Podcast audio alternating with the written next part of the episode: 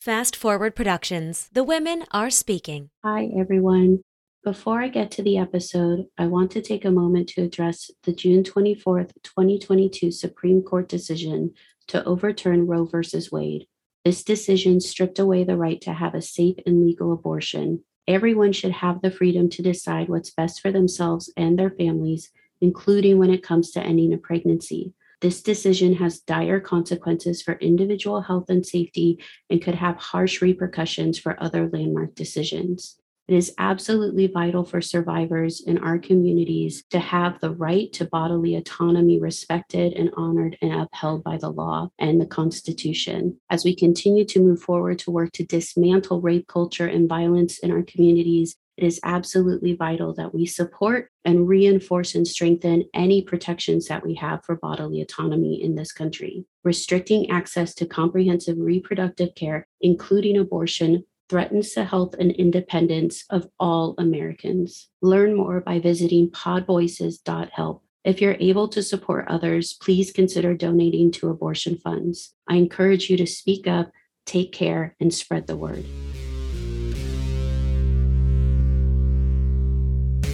Welcome to Initiated Survivor, where we share our stories of survival and recovery and the true nature of wisdom and grit.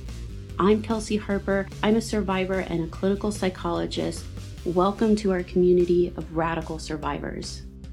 Here, we discuss topics relevant to survivors, so please be mindful of your needs as some of these topics might be triggering.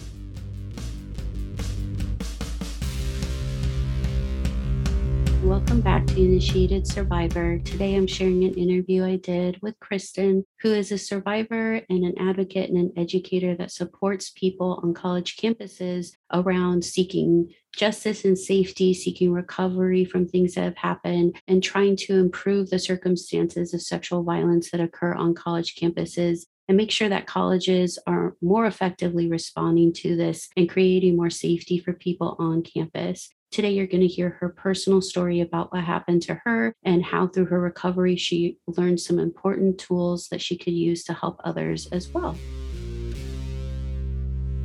Welcome, Kristen. Thank you so much for being here today.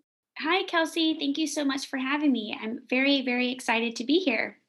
I am excited too. I think this is going to be a very important conversation to share with everybody. Can you just introduce yourself a little bit to our audience? Tell us a little bit about yourself. Sure, I'd love to. Thank you. So, again, my name is Kristen Hogan, and I am a mental health advocate as well as an advocate for survivors of sexual and domestic violence.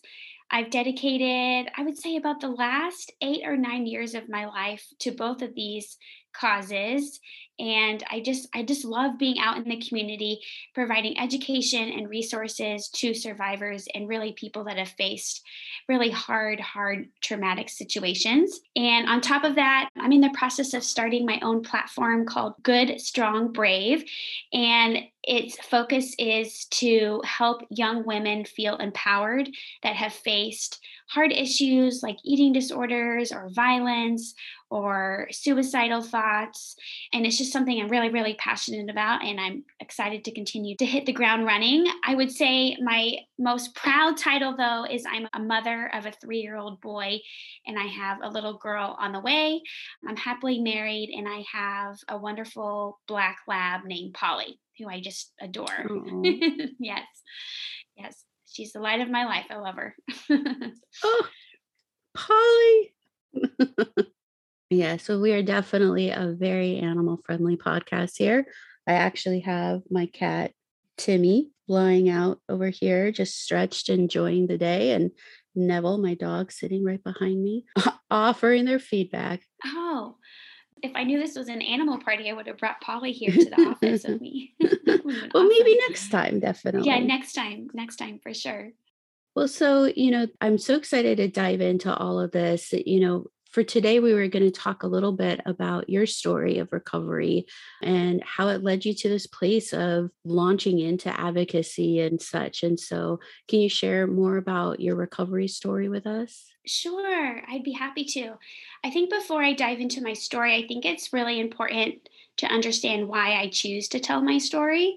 I think storytelling is so, so important. It not only builds community, but it just allows me to build strength in myself and find my own healing.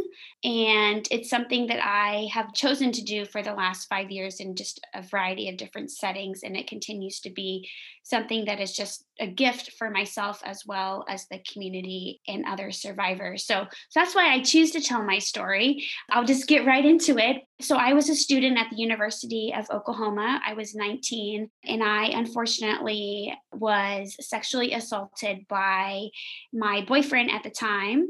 And it unfortunately happened twice. And it's it's interesting. I think it's important to preface that I'm from the South, but I grew up in a home where we didn't really talk about sex or relationships, the do's and don'ts, things that are okay, things that are not okay in relationships. My parents just really shied away from those tough conversations. And I would consider myself at that time a pretty naive and trusting person. And so I went into college not really having an education about these type of topics and i just got linked up with a really bad guy i just i remember going to it was a fraternity party unfortunately on campus and in college, I was always, I'm a very small person. So I was always mindful about how much I drank, who made my drink, where my drink came from. I, I just considered myself really savvy and smart in that way. But this one night in particular, I was with my boyfriend at his fraternity house. He was actually the president of the fraternity house. And I just remember being in this large room, and there were a bunch of other guys and girls in there drinking and doing shots. And I remember my boyfriend handing me a shot, and I took the shot because my boyfriend gave it to me and I hadn't had anything else to drink. So I I had a great dinner, so I knew I had food in my stomach. And within just a couple minutes, I started feeling very strange. It felt like I was almost on a different planet and things started to get really fuzzy and black. And so I turned to my boyfriend and said, You know, I'm not really feeling good. Can we just go back to your room or can you take me home? And the next thing I know, he has lifted me up and is carrying me over his shoulder down the hallway. And the next thing I remember is waking up in the middle of the night, like two or three in the morning, in the middle of his floor with all my clothes off and just in tremendous, tremendous amount of pain in my southern areas. And I didn't know what happened to me at the time because I was, I didn't know at the time I'd been drugged, but now I know I, I definitely been drugged. But I was coming to from this situation. I couldn't find my boyfriend. I couldn't find my clothes. I just remember gathering whatever clothes of his I could find. I put them on. I ran out of the fraternity house and ran back to my housing complex. It's strange because when I look back on it, I just kind of, I really pushed down this situation. I didn't tell my parents for a number of years. I didn't tell any of my friends. I didn't tell any teachers or faculty members. It was just something that I held inside. I think the other important thing to note is that, and this all comes back to education about sexual assault, but at the time, I didn't know what sexual assault really was. I know that may sound silly to some of your listeners, but I always thought sexual assault was something kind of like what used to be depicted in the movies where like this big burly man and like all black with a hood and a knife hiding in an alley who just kind of had his way with you. But in reality sexual assault can happen by somebody that you know and it's actually more common to be by somebody that you know because there's that whole trust factor there. And so because i had this lack of education i just had zero awareness that what had happened to me was actually sexual assault, I had zero idea as to what the repercussions were going to be on my life, both short term and long term, for the next several years. Unfortunately, a very similar event happened just a few months later, different place, different location, but very similar event as far as my boyfriend handed me, I think it was a margarita. I drank the margarita. I felt strange. I told him I felt strange, and we went back to his place. And I remember him on top of me, forcing himself inside of me. And I was screaming, No, I don't want this. We've talked about this. And the next day, when I woke up, he had told me that we had had sex and it was something that I had wanted and that I had instigated. But it was definitely something that I like I still have more memory from that incident than from the first one. But again, after this incident, I didn't tell any friends, I didn't tell family, I didn't tell any faculty or staff. I just, I don't know why. I, I can't, that's one part of my story. I can't really explain why. I just, it's just how I knew how to handle it at the time. You know, unfortunately, all that trauma reared its ugly head later on down in life.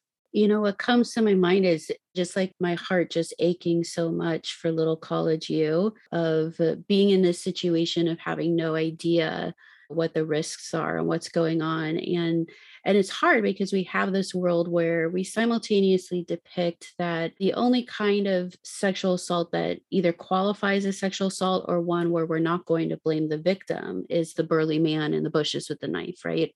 And at the same time there's also this substantial amount of pressure we put on women especially going into college to prevent these things from happening and here it is it's it's happening in your relationship like this isn't something that we prepare for as people of like you need to trust nobody you know like we expect that we can trust people that we have close relationships with to be safe with us.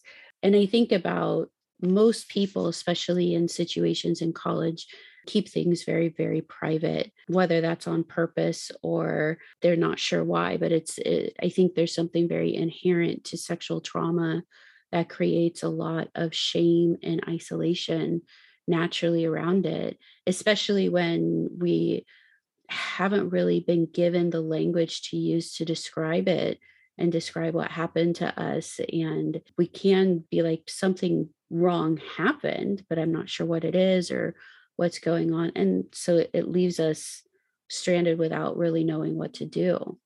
Exactly. Yeah, I think for me, it was really challenging again because I didn't have that educational foundation from my family. And then I went into this fun but also crazy college time with drinking and I mean, I was a student at, the University of Oklahoma in the early 2000s, and it was a much, much different world than it is now. And there was no talk about sex or sexual assault or date rape drugs. It was just I mean, all that stuff happened, not as much as it does now, but it was something that was not really ever, ever talked about.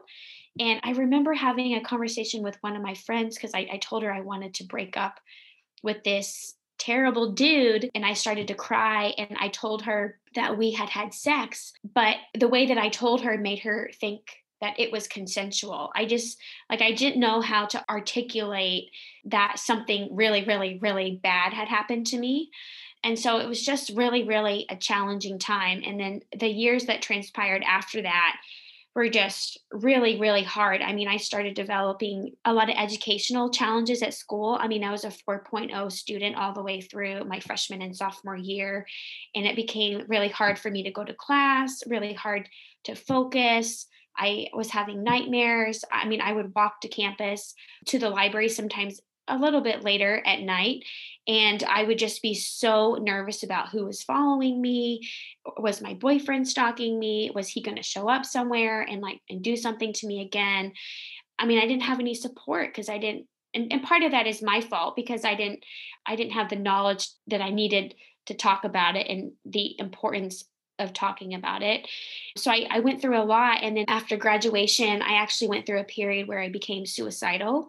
I didn't get to the point where I tried to take my life, but I definitely had suicidal ideation. There was just one night I had a really, really bad night and I texted my parents that I was, you know, I was going to take my life that night and they called. I was living in Florida at the time and they called the local police and, and the police came and picked me up and i had to go to a local psychiatric ward where i was held for two or three days until i was deemed not a harm to myself you know and so I, I went through all of these challenges you know i didn't really understand that it all kind of came from this one incident plus some childhood trauma and stuff but definitely sexual trauma has such you know short-term and long-term impact and can for for years if it's not properly addressed. Absolutely. I think that's something that we're seeing consistently.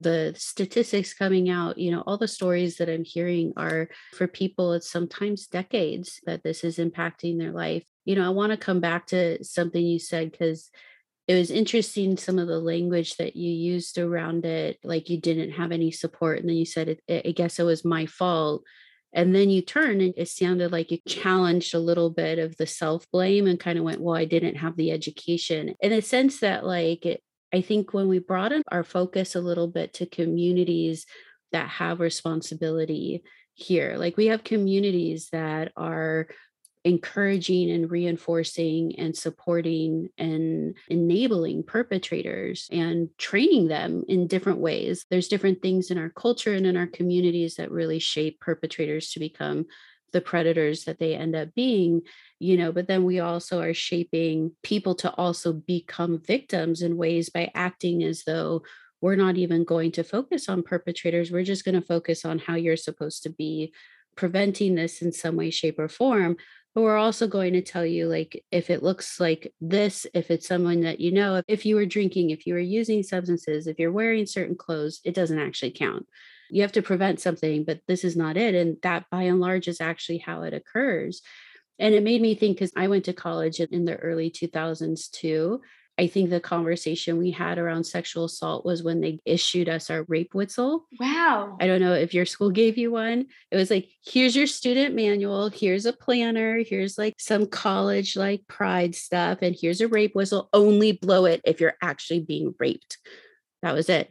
And part of me was just like, are people running around just like freely blowing the rape whistle and someone's running and they're just like, oh, sorry, I was just having fun making noise? Like, that doesn't often happen, but it already set the precedent as a victim or as a survivor. Like we have to evaluate does this meet criteria for warranting getting help? Without actually even knowing what that that criteria was. And my college had a rape crisis center and counselors and stuff that we heard existed you know and sometimes they would speak but it also was such a topic of like ooh like it's sensitive we don't talk about that.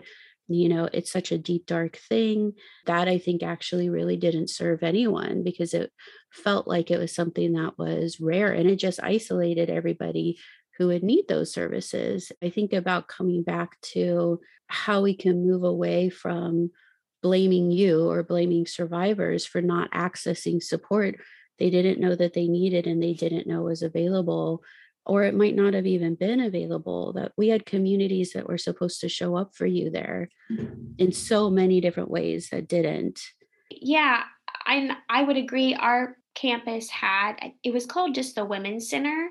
I believe a lot of resources that now exist on college campuses have a much more identifiable name as to what type of services that they provide. But the women's center to me at the time what was always described as somewhere that you went if you needed to talk about birth control or having sex or maybe there were some support groups but there was never topics about sexual assault or stalking or harassment things like that. I was even in a sorority at the time and we never had speakers that came and spoke to us about these hard topics. I mean, what a loss for the organization at that time to not have those resources for for a large group of women on campus but I think things are starting to change, which gives me a lot of hope. But back to the self-blame, I think I have come a long, long way where I don't I don't blame myself anymore for what has happened to me because what happened to me was not my fault. I mean, it had nothing to do with what I was wearing that night or that I was naive or that I looked a certain way or you know I was a lightweight it, it had everything to do with the guy I was dating and that he was just a bad dude and that he was a predator and so so that's on him and it's you know it's not it's not on me anymore absolutely absolutely looking at your path to recovery sounds like after you were hospitalized like how did how did things go from there so after I was hospitalized, I still had a lot of mental health issues. So my parents tried to take me to therapy. It was not a successful stint in therapy for a number of reasons. One of the biggest reasons is I am a firm believer that therapy works for people if you want it to work.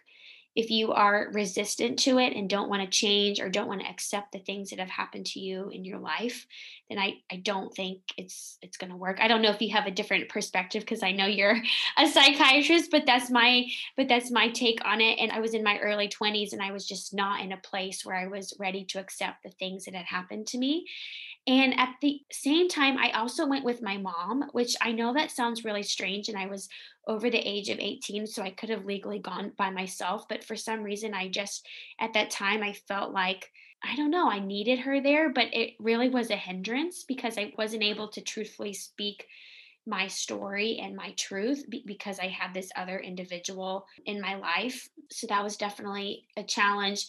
But as far as the mental health issues that I struggle with, they were just a lot of PTSD. So I'd have a lot of nightmares and flashbacks.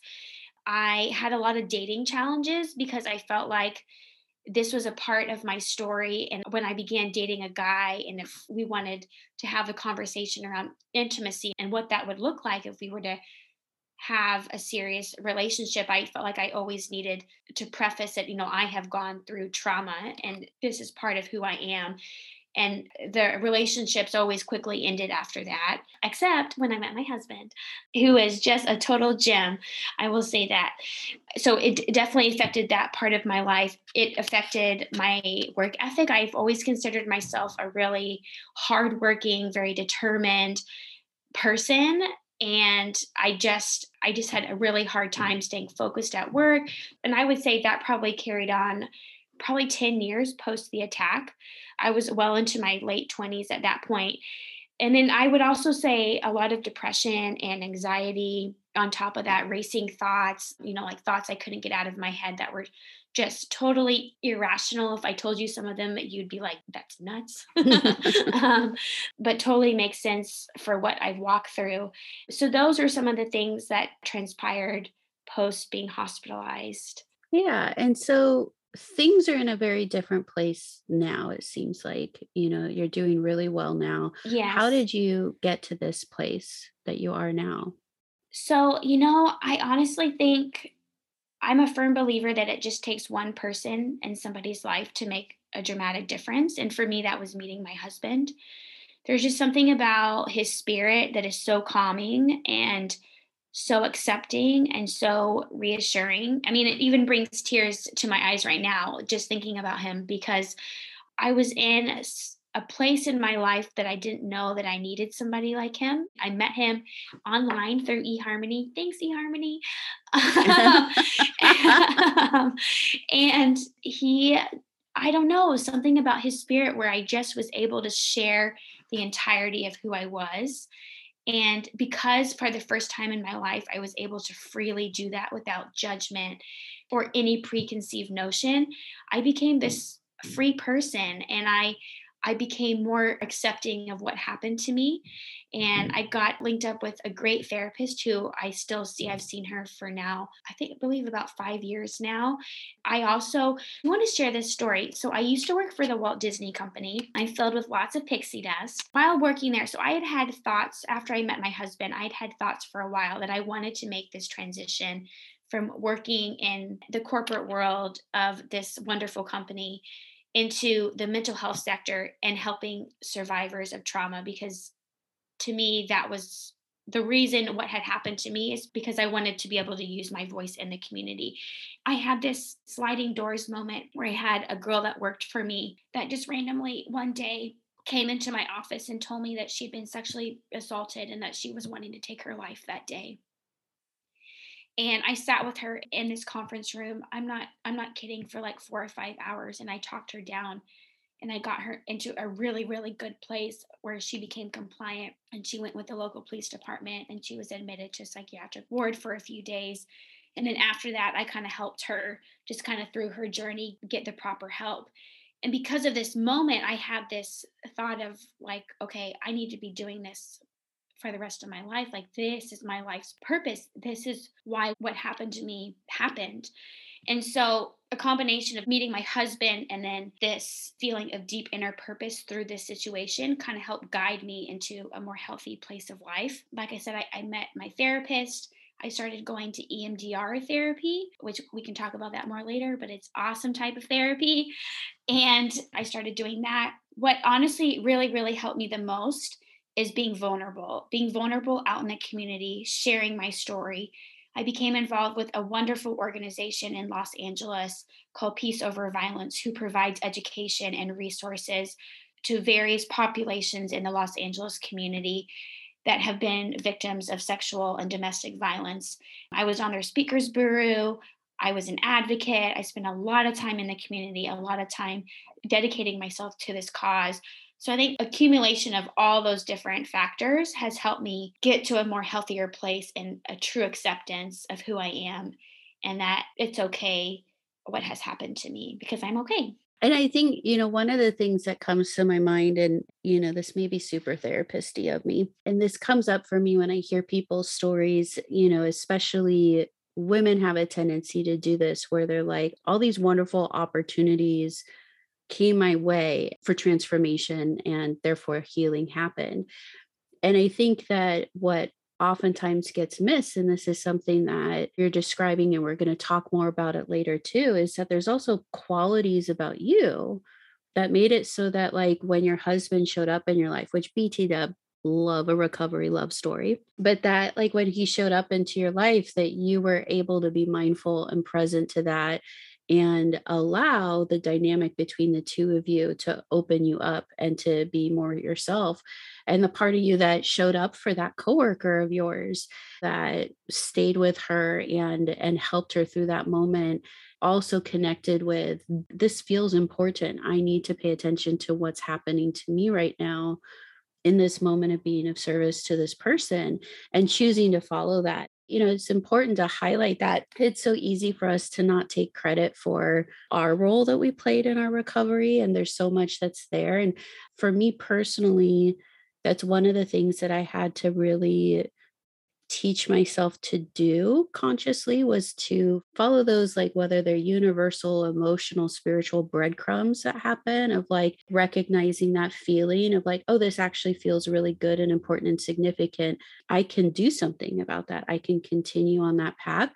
That wasn't something that came naturally to me for a number of reasons because I, I had a tendency to prioritize all the shoulds of like this is how life should look. This is how i should be doing things. This is how I should engage in the world. This is what life is supposed to look like versus what I want or what feels good or feels right. And I had a tendency to ignore some of those important connecting moments that are things like that feeling of deep connection or meaning that you got from that moment with the woman at work and helping her and showing up for her and that leading to a pretty significant pivot. And those are some of the qualities to really look at and, and be able to recognize and even like take some pride in because that's kind of like what you're saying that's part of who you are was that was your side of the transaction with this dynamic space of trauma that happened were the qualities around you that you were going to pursue these things it kind of is a little bit of like a i don't know like an assertive or powerful fighter type of spirit of like i'm going to go where the light is showing me to go, where this feeling is showing me to go. Yeah, thank you. Yeah, it's interesting. I was listening to a podcast by Oprah a couple years ago, and I can't, I think she was talking to Amy Purdy. I don't know if you know who that is, but she is a double amputee and has just a really inspiring story. But the gist of their conversation was about how people that come from trauma go on to do these amazing and courageous things but it's so hard to pinpoint like what it is exactly mm. about specific personality traits that allow that person to do that. And ever since i listened to that podcast it's something mm-hmm. that i think about often and ties into what you were just saying about giving yourself credit and about recognizing those qualities that allowed you to make those pivotal changes in your life. I, th- I think about that often as to, okay what is it about my personality that made me fight so hard to come out on the other side because there are a lot of people who have gone through just what I have or worse who have let it eat them alive and they either become perpetrators themselves or they cause harm to family members or or or just go down this really really dark path of drugs. And it's it's so hard to pinpoint like a specific characteristic about my personality that has allowed me to pivot my life but i'm just really grateful that i was i was able to pull myself out of that dark place. Yeah i think that's eh, you know for many of us it's kind of it's like part of the awe and wonder of of life and recovery is i know for some people i know for me sometimes this happens too it's a little bit of survivor's guilt of i don't know. I i think intellectually i understand there's you know there's certain things about me and then there's also certain things that were just about the environment you know whether that was like privilege that was afforded to me and access to resources that i had that led to the scales tipped in my favor of being able to recover more effectively and other folks not having access you know the way that I truly believe everyone should have to those resources that can help, you know, and how there's so many dominoes that line up to set us up for survival and recovery from trauma or for not surviving the trauma. There's so many people, like you said, that whether that path is they become reactive and they become harmful themselves or you know they suffer something like substance abuse addiction or suicide uh, this is a life threatening illness ptsd is a life threatening injury and we often don't think of mental health issues as life threatening the way that we think of like cancer being life threatening even though the science shows us that it is you know we tend to still whether explicitly or implicitly still assume a lot of personal responsibility around mental health and don't understand how the brain really functions. For example, for me, like when I was growing up, I definitely thought suicide is never something that I would ever consider, you know, that this is not something I could imagine feeling or wanting. And part of that was because of uh, wanting to be alive or having so many plans. I'm a Virgo, so I definitely plan a lot. And I'm like, this is how my life is going to look. And suicide is just not in that plan. And couldn't imagine this happening to me, you know, in the sense that it felt like it would have been a complete shift in my mind. And then I was assaulted and suffered trauma. And all of a sudden, my brain is working in a completely different way that feels totally out of what I, I understand myself to be and suicidality came up and it's very common for survivors and so i think there's also a lot around how our communities support us and understand some of these things that can also help during those moments of when we have communities that understand mental health issues and offer more support and more access to resources or even early early on in life you know whether that's community based family based services as well we set people up for being able to be more resilient and recover better you know and to survive things like suicidality you know or other things that come up around this. Obviously i can go off on so many things for so long about this and we're getting close to the end of our time and i know we're going to talk again about resiliency and talk about this a little bit more how you know with some of what we know and some of what we don't know what we can do to really support and enhance resiliency in folks and ourselves. But for now do you have words of support for survivors listening to this or words of wisdom to close things up? Sure. I would just say that you are stronger than you think you are and that the human spirit is so much more resilient than often given credit and going back to what I shared at the beginning about starting the platform called Good, Strong, Brave, those three words are really, really important to me. And it's a mantra that I've come up with, which is I am good enough, I'm strong enough, and I am brave enough. I journal about those every day. It's something that I look in the mirror and I say those things to myself, and it has really become a part of who I am. And I say that to the listeners as well is that you are good enough you are strong enough and you are brave enough to continue on your path and your journey in life and to always look for the good and just believe in yourself. Excellent. Thank you so much, Kristen. Thank you.